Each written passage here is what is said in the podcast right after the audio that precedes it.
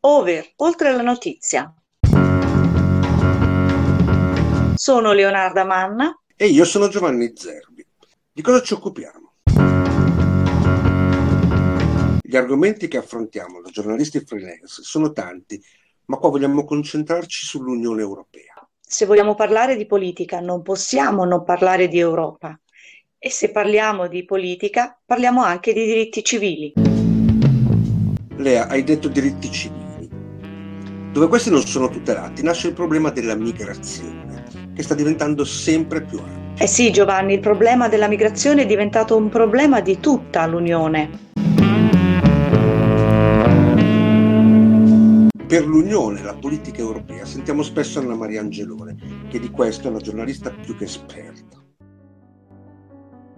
questo consiglio c'è un tema che è molto uh, caro a Meloni e cioè quello dei migranti perché si comincia a riparlare eh, di un patto per la migrazione eh, che diciamo eh, in questi primi giorni c'è stato anche un piccolo eh, così cortocircuito mediatico perché eh, la presidenza di turno del primo semestre diciamo europeo è in mano alla Svezia e eh, seguirà poi la Spagna diciamo. Quest'anno quindi ha due protagonisti i primi sei mesi la Svezia e il secondo la Spagna. E questi due paesi vale la pena diciamo di ricordarlo di sottolinearlo eh, hanno la presidenza di turno in un momento molto sensibile anche per la loro politica interna perché eh, la Svezia ha questo nuovo governo uscito dalle urne praticamente una settimana prima eh, di quello italiano perché si era votato ai primi di settembre e aveva registrato per la prima volta nella storia questo appunto storico sorpasso della destra sulla eh, sinistra con una forte affermazione dei democratici svedesi eh, che sono appunto l'ala estrema eh, della destra. L'Europa ci richiama spesso a quelli che sono i diritti civili e tra questi i diritti di genere sono in prima linea, come ci dice di frequente Marco Volante, portavoce di Gaynet. Il problema di questi bambini è che sono discriminati perché i loro genitori sono dello stesso sesso è una cosa che cioè, solo, siamo solo noi, e la Polonia e l'Ungheria in Europa a non permettere la libera circolazione di, di, questi cittadini.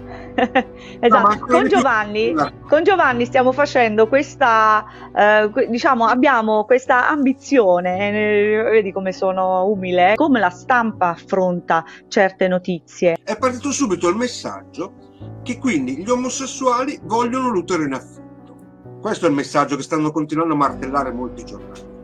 In realtà agli omosessuali non è, non è, è, non è consentito, eh, non è consentita la pratica dell'utero in affitto, cioè pagare una donna per portare eh, il, il, loro mh, ovulo fecondato è una cosa che non è consentita agli omosessuali. Cioè nei paesi in cui si fa l'utero in affitto, eh, gli omosessuali non possono a- aderire a questa pratica, è vietato.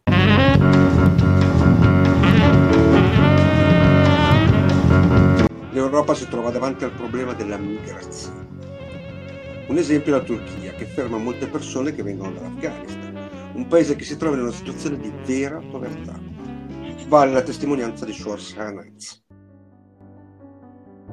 Noi non andiamo né per, per né religione né per um, un, un business, una cosa, ma se possiamo andare aiutarli umanitariamente, che si primo, primo posto si dà alla umanità che loro sono persone come noi, cioè persone che hanno vissuto sempre la vita così, cioè primo dieci anni, dodici anni, venti anni di rifugiati in Pakistan o altra parte Iran o qua o là poi quando sono, sia stato un po' calmo sono rientrati alle loro case, ai loro posti, anche perché dagli altri paesi erano rimandati al loro posto. Adesso lo raccontano che abbiamo la stessa storia ripetutamente, la stessa storia di vivere, siamo comunque andiamo, siamo sempre rifugiati.